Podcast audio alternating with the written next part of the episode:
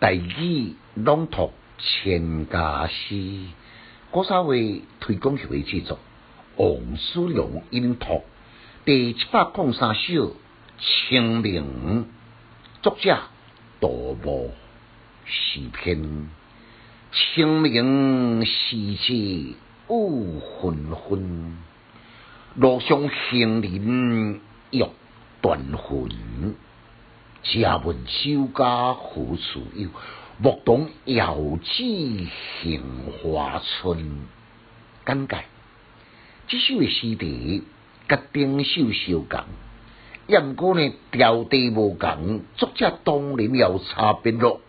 这首的作者杜牧是晚唐杰出的诗人，伊甲李尚温呢，被称是小李杜，就是讲伊的家族呢。伊当来比比当当时李白甲杜甫，尤其这首呢，更加成为千古的绝唱。诗按破地清明的独笔，飘起蒙蒙的细雨，就使要扫墓的男男女女呢，拢浓到哀伤的心情。连作者杜牧呢，也深受感染。这种暗恋的情绪，要怎样来排除呢？可能都要找一个所在，小休困一下，啉淡薄小酒，不一定会当来疏解。有时向牧童来询问：附近敢有想我的酒店吗？牧童信手一个记，前面杏花盛开传落。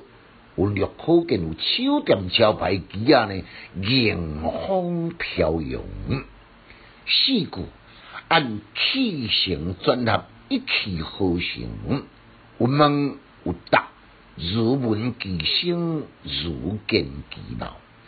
有些真名叫做杏花，互人有伤心亦无会联想，也当化解清明的愁怀。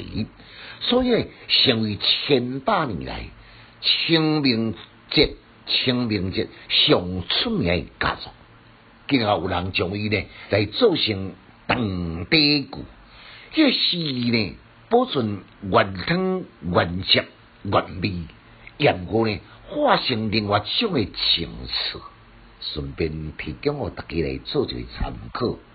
清明时节雨。纷纷路上行人欲断魂。借问酒家何处？有牧童遥指杏花村。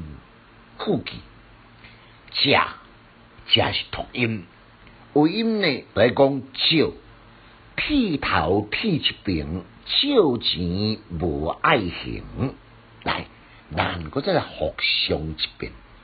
清明时节雨纷纷，路上行人欲断魂。借问酒家何处有？牧童遥指杏花村。